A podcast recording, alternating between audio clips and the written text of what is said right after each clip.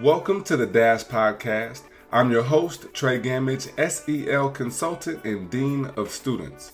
Here on the Dash, relationships and communication come first. That's why every week our goal is to provide social emotional learning solutions for your school community.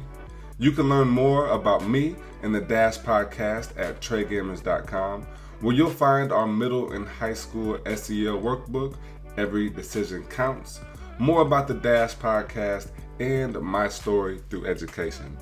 And if you are in need of accessible, autonomous, continued education, check out our adult SEL platform, seleducators.com, the only platform dedicated to adult social emotional learning activities.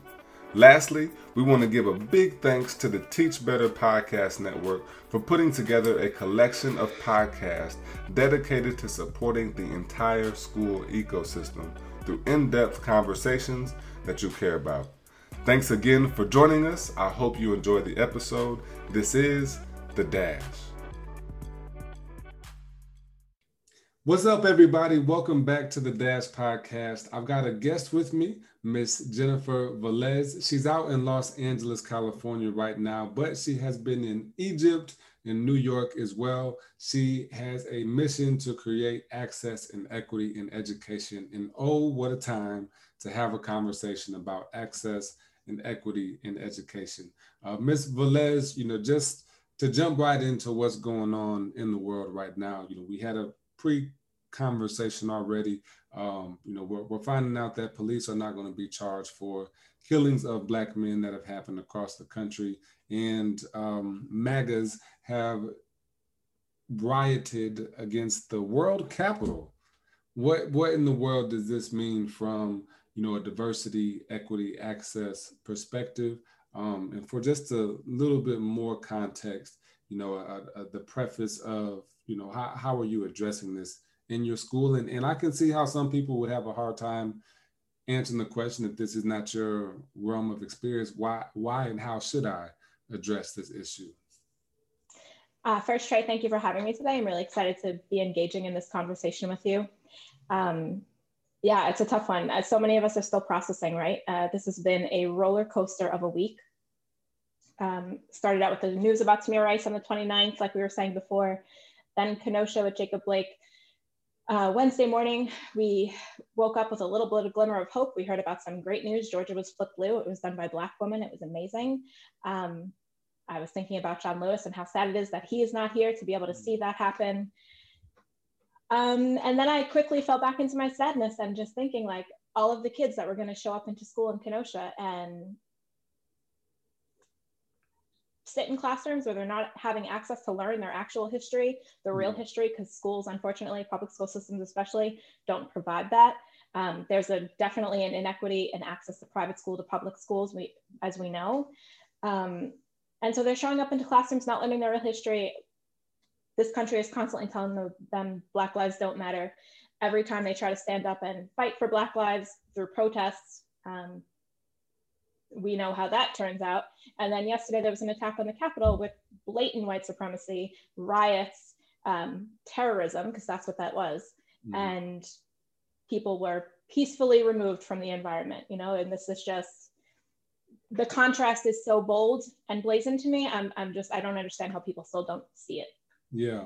Well, you know, I, will say too, I'll be honest, in years past, you know, particularly working with minoritized schools, a lot of times it, it seems like some of the issues that the world is dealing with aren't necessarily happening in my school because it's not a uh, you know majority white population. We have majority african americans and so we understand what we're going through. And so I, I, may not address this type of conversation as explicitly.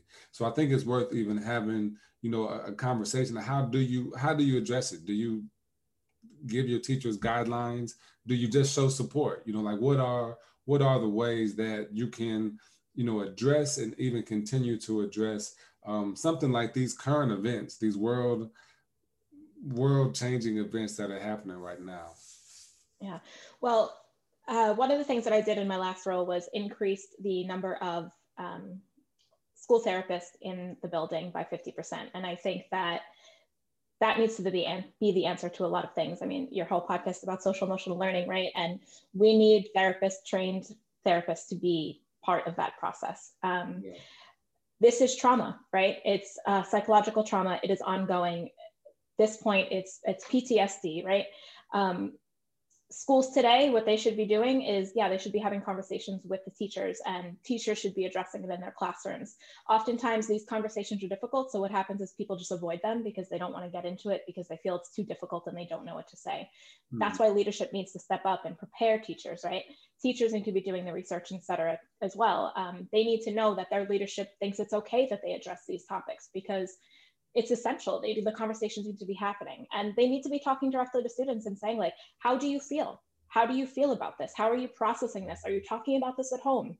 How are you experiencing this in your environment? Was it hard mm-hmm. for you to get up for school today and have to, you know, whether you're logging onto a computer or rolling into school, like whichever way, was that hard for you to do? Yeah, I mean that's th- those are and those are the questions that put the person first, which which is something that I've been grateful for in 2020 is is how, as educators, I, have been looking at CASEL recently, the Collaborative Academic for SEL, and, and anybody listen to the podcast knows I love CASEL. Uh, but they did some updates to their um, SEL framework or their their guide for admittance to the evidence-based curriculum program, and it included a lot of things that added conversations about adult SEL. It added conversations about equity. It added conversations about inclusion and more in-depth practices to go along with them. So I think even, you know, if I can reminisce for a moment, when I was in college, I was the master of ceremonies for the Diversity Affairs Council. And it was an amazing opportunity for me because as a college athlete, I we typically didn't have chances to be involved in different organizations outside of athletics. So on that council, I got an opportunity to see the 89 different diversity, equity, and inclusion organizations that we had on campus and see how they operate, see how they function, and really have a whole different level of respect for what those words, diversity, equity, and inclusion meant. The same in student affairs. You see that at the college level as well, that level of diversity, equity, and inclusion. But when when I was in college, this was 2011 to 2015. Those were still buzzwords. Though mm-hmm. they, they were not the standard, it was not the expectation. I feel like where we are right now or where we're trending is is far beyond the buzzword and it's more of our reality. Like this is the expectation. But obviously you've got two factions of folks that that one part of us believe in equity, diversity, and inclusion. And there's another faction of, of white Americans that believe that they're going extinct and want to save the old America that kept minoritized people oppressed. Mm-hmm. I, I, I, know I said a lot, but I, will just let you go where you need to go there. Well, first, I'm wondering where you went to college because I'm impressed that you had 89 DEI, diversity, equity, inclusion organizations. Um, where did you go? That's impressive. I, I, went to um, Miami University in Oxford, Ohio. Okay. So, so we did have 16, or still do have about 16,000 um, students on campus, and and still under a thousand minority students. So I, I mean, the the opportunities, and I, I continue to you know, praise my alma mater for their undergraduate teaching. I'm still involved in the alumni department. There, there's just so much that um, going to school there did for me, and I'm continuing to reap those benefits. So that was certainly one of them, being able to see, like you said, that level of diversity. This is how much we can diversify.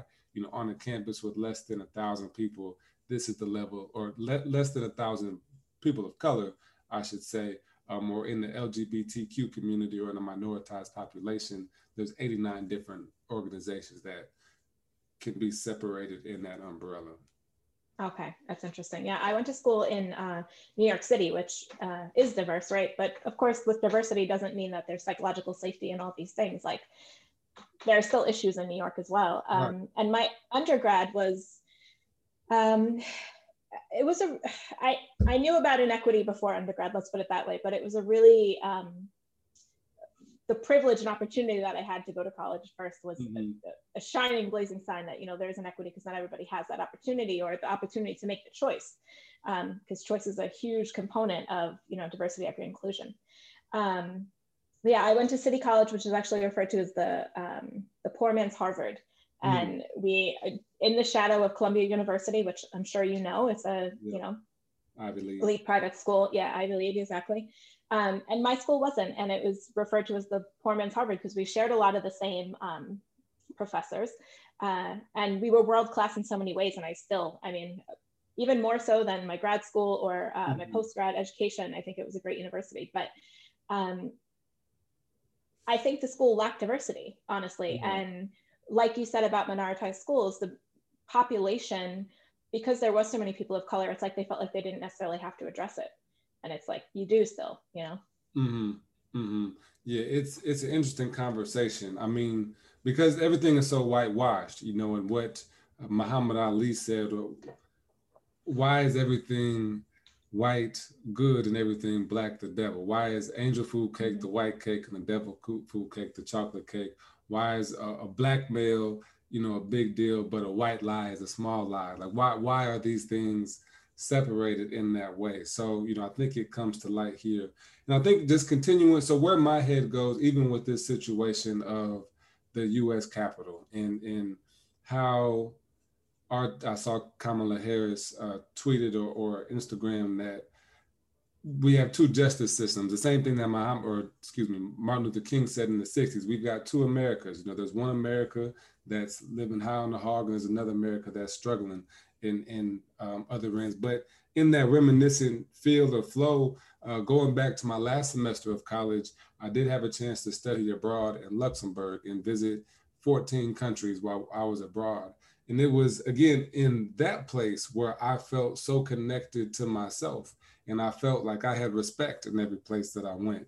I did not really? feel eyes looking at me because, and I'm, I'm talking Austria, Germany, Portugal, uh, Prague, I'm talking all over Europe. I, I, felt very comfortable. I felt very confident, and it was actually it was other people that I felt were stigmatized against. There was other people that that did not feel safe, and it was more so not be they didn't know where I was from. You could be from Portugal, you could be from wherever, but but some of my my white uh, classmates looked like tourists, you know, and so mm-hmm. they got looked at the way that I get looked at in America. So it was a very freeing feeling, not because I was black or white, but because I look like I'm of the people. Um, and, and, and by the way you dress or whatever. But those are the kind of things that stuff like this takes me back to is there is, there has been a time when I felt comfortable. There, there are times when I feel safe. There is, there is places that I can go and feel secure, secure where police, not only are they not abusing people that look like me, but they are, are not even carrying weapons that could could do the harm that some of our American uh, people are, are, are, police are doing to black folks. So it's it's um those places exist. You know, and maybe I saw only a version of these countries and these places, but that's my experience, you know, and, and it it made the world flat for me. Yeah, so racism, as we know, is definitely a global problem, but it's a very unique problem in America. And you know, I've lived abroad in Guatemala, and Dominican Republic, and Haiti, and Egypt, and okay, so race is individual to there too, and they are colonized countries also. So um, racism is present there in a, a, very different way. But comparatively to Europe, um, I mean, I'm just grateful that you've had that experience. But then the harder part of that is then you come back to America home mm-hmm. and that's a, that stark contrast is what you have to live amongst right? And you have to yeah. deal with on a daily basis. Yeah yeah it's it's there's a lot going on. There's a lot going on. So i mean I, I think just going into more of you know we could talk about what's going on on the surface all day but i think when you get into the roots and i think the purpose of this podcast is to provide solutions you know so we don't just focus on the problem what are the solutions? So you know our solutions tend to be sel focused teacher support focused in, in building social emotional competence to support these educator outcomes. Your lens is coming from that diversity, equity, inclusion lens. How did you, you know, I know we touched on it, but how did you get into the DEI world and, and where are you trying to go now as an educator as well? Yeah, so I actually wasn't always in education. I was in policy previously. Um, lots of my own marching, you know, things like that, protesting, etc., um, advocating for persons in need. Um, I transitioned to education because I felt like I um, I wasn't making enough of an impact. And I never considered myself a naive person. You grow up in New York, you're not naive, I thought. Um, and then I was like, I need to get into education so I can make a difference. Transitioned into education thinking that everyone was there was, um, you know, for the same things that I was. I just, I made assumptions that, that were wrong. Um, you know, that they wanted everyone to have equal access and, you know, be able to thrive and succeed in schools. And that's one of the things I learned about education in my time there, that that wasn't necessarily mm-hmm. the case, right?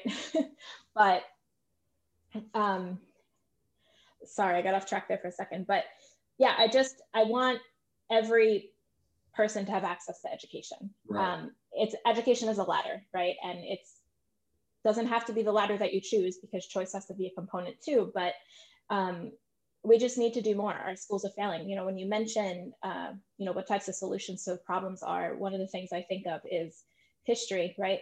Uh, we don't typically think of um, history being a component of SEL, but the truth is that in schools now, most often, we're lying to kids and we're not telling them what the mm. history is of, of, this country, right? Um, or of the African diaspora or um, colonization. We're not talking about yeah. that stuff you know, in undergrad, mentioning that again, um, I was that's what my studies were. I was focusing on the socio-political experience of how race, gender, ethnicity, sexuality, et cetera, intersect and how you experience living in a world like America um, when you have these different intersectionalities. Um, I got to learn about the history that I definitely didn't learn when I was growing up in public school, right? Mm-hmm. And I went to pretty diverse schools. So that's where we need to start. Like the problems in education are actually the education itself. we need to reframe um, and tell the truth, basically. And there needs to be SEL along with that for sure. Like it needs to be explicitly taught, but it also needs to be ingrained into other subjects. Yeah. Um, but we need to first start to make sure that we're actually teaching kids the truth and that they don't just, you know, graduate high school and then it's yeah. like the trauma of realization. I like that. I like that. Well, you, you did hit on something that may not be the same type of policy as a as a school leader whether it's head of school, dean of students, culture, climate, principal, assistant principal, if if you're just getting started with an initiative like this, or or say you're about to take over a school in this leadership position, where where should you start? Where, where, where like is there is there a needs assessment that I need to to look at first? How do I begin to assess my level of equity, and how do I improve it? Yeah, sure. Um, so first I want to say, you know, I, I, I, do some consulting and I attend a lot of interviews and people always ask me, oh, how can I fix my school? You know, mm-hmm. and the most important thing is that the concept of equity and access that remains the same. We want everybody to have that, right? But what equity looks like for each person and access looks like for each person is very unique. We're all unique. We have different abilities, et cetera. Um, and we need different supports to thrive, whether you have a disability or not, or doesn't matter, right? We all need things to help us thrive. Um, so it really, you need to learn about that environment first. You need to speak to the people in that environment and build rapport and understand.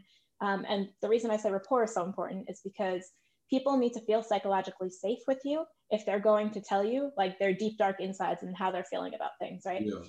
So it requires stepping into an environment and learning about it, building rapport, seeing what that environment needs and what that environment is talking about and what they're not talking about too.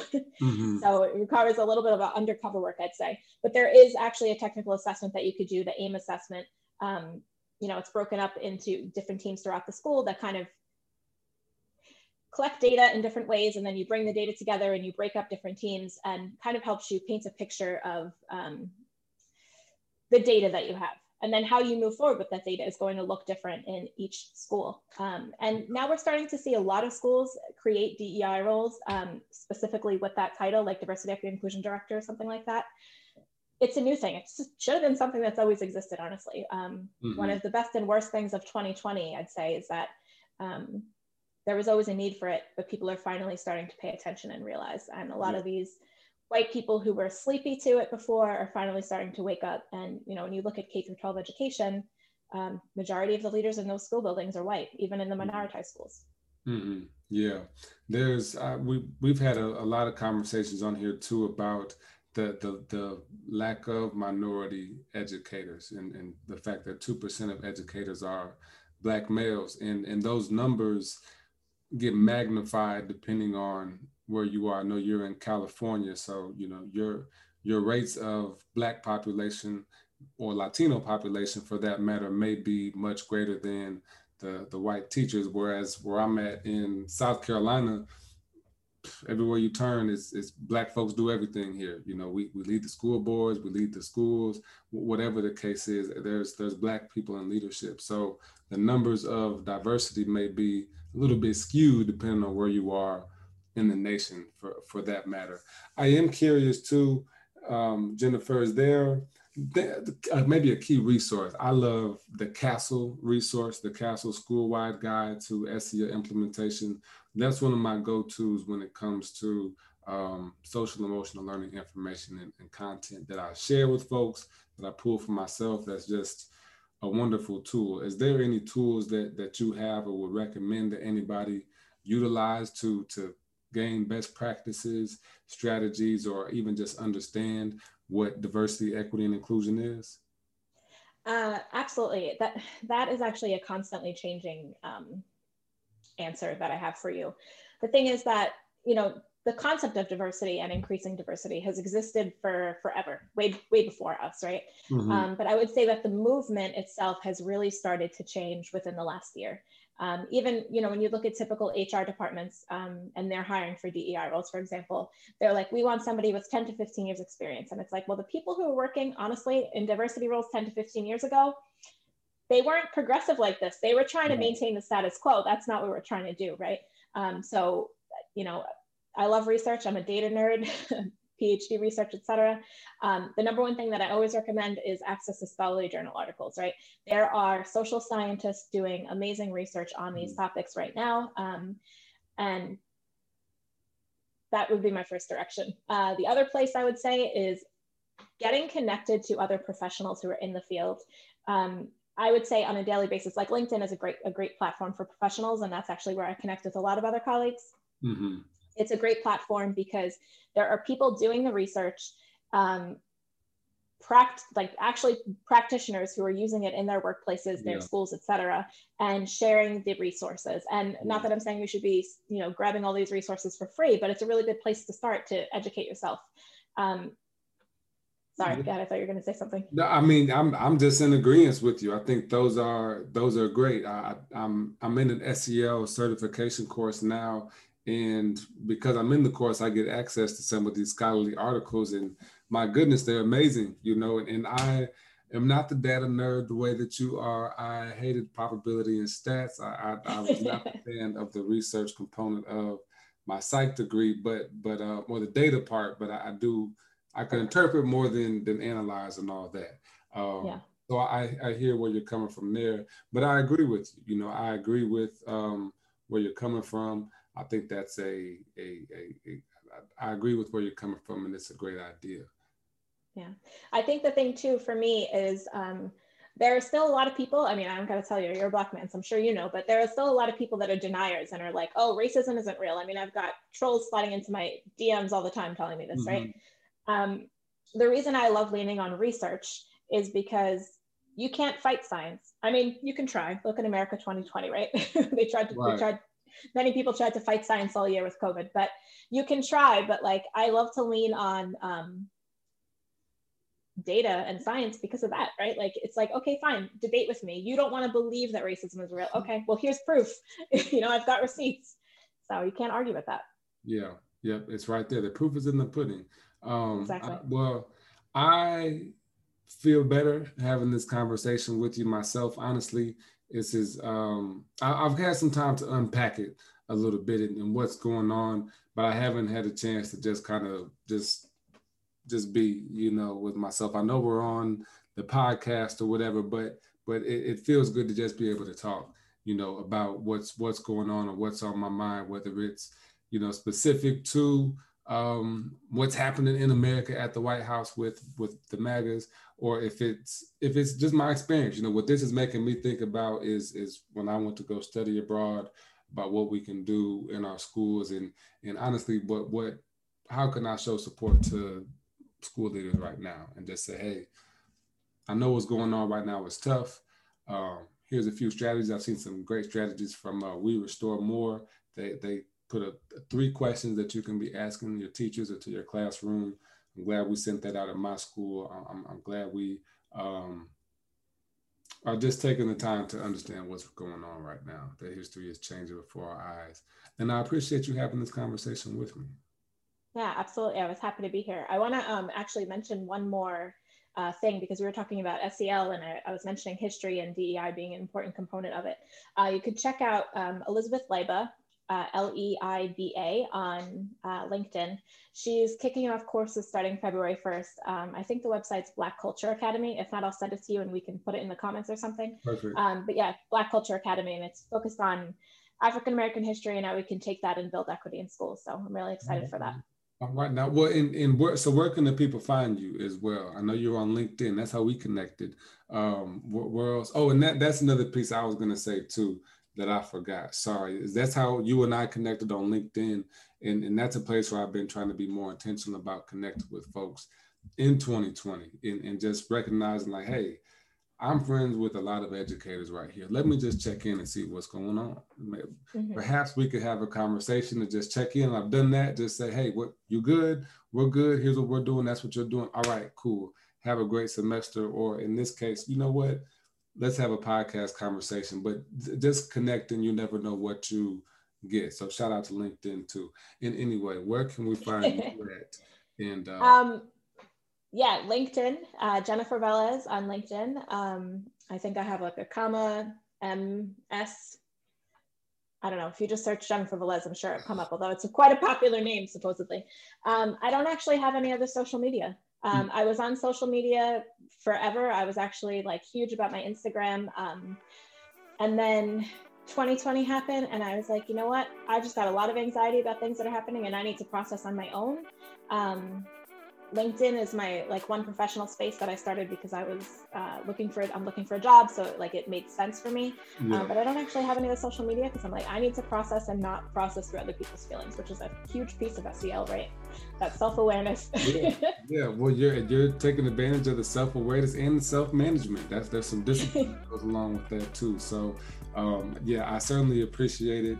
Thank you so much for the time, and I look forward to our continue the conversation. Um, thank you for listening to this episode of the Dash Podcast.